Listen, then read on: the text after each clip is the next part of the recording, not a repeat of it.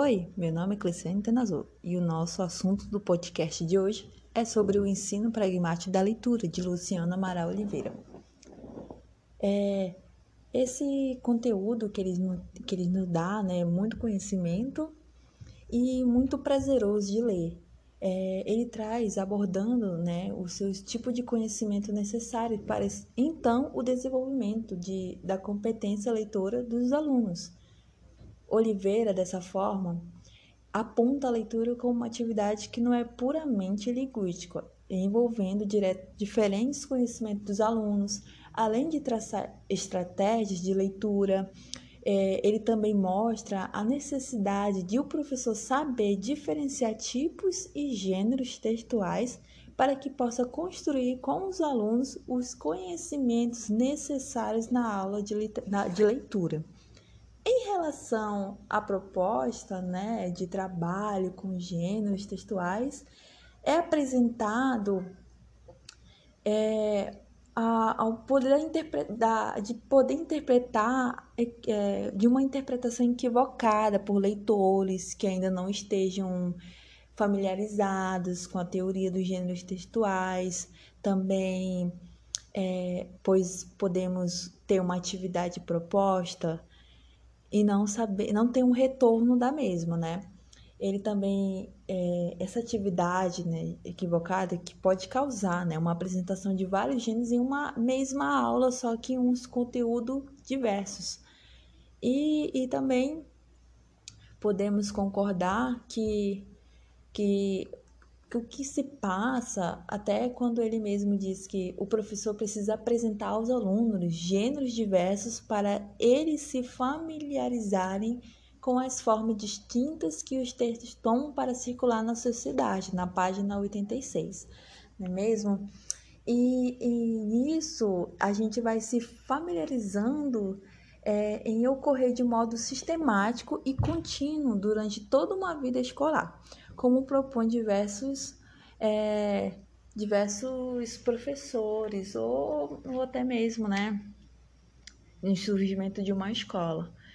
Bom, e, e podemos então é, trabalhar de uma, de uma forma que a, a leitura chegue ao aluno não de uma forma que seja uma forma chata, mas que seja uma forma que ele se interesse, né? Até porque a leitura não é uma atividade exclusivamente linguística, ela tem que ser, ter uma boa compreensão do que o texto está transmitindo para o leitor. É a gente saber utilizar a leitura no que ele sabe, no que o aluno quer saber, né? O conhecimento ao longo, né? É, e também que a gente é, que venhamos para a gente também ter uma efetivação é, positiva da leitura são indispensáveis vários é, níveis de conhecimentos prévios, como por exemplo conhecimento linguístico, textuais, eclicopédicos, né?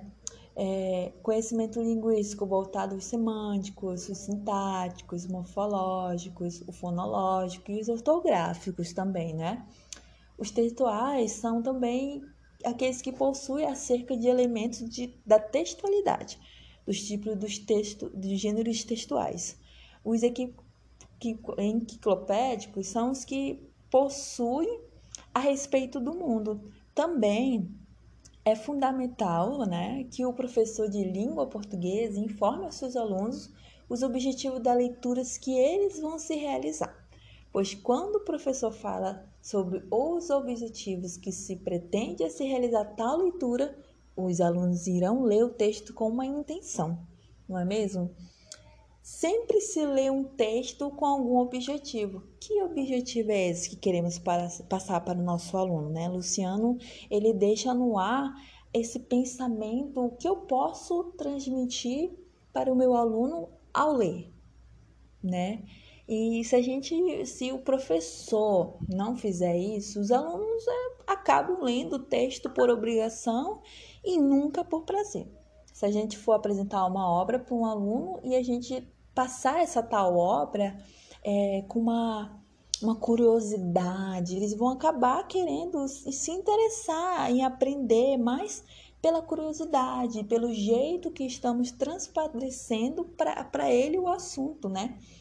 É, é, também nas aulas de leitura, nossos conhecimentos são acionados sob forma de esquemas mentais, que são informações armazenadas em nossa mente. Desse modo, ao ouvirmos uma palavra ou vemos um fato, antes de visto a nossa mente ativa o esquema que nos faz pensar em algo semelhante, o extraordinário, não é mesmo?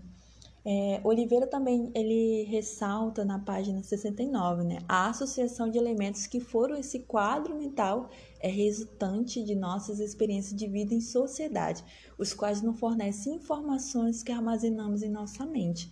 A imaginação, o poder dela, não é mesmo? De poder trans, não tra, transmitir a obra para os nossos alunos, mas levá-lo ao conhecimento de imaginar, de, de imaginar, de colocar suas ideias em trabalho, é, não é mesmo? Temos também é, trabalhar, o Luciano também nos faz pensar, né, o papel do, o que o papel do professor, né, o papel do professor como mediador da leitura é auxiliar seus, seus alunos a dominar estratégias para a leitura que lhes sejam úteis na compreensão textuais. Tais estratégias são relacionadas aos conhecimentos prévios que os alunos já possuem, os quais precisam ser abordados muito mais em sala de aula. A gente trabalhando esse requisito com nossos alunos é alcançável cada um deles.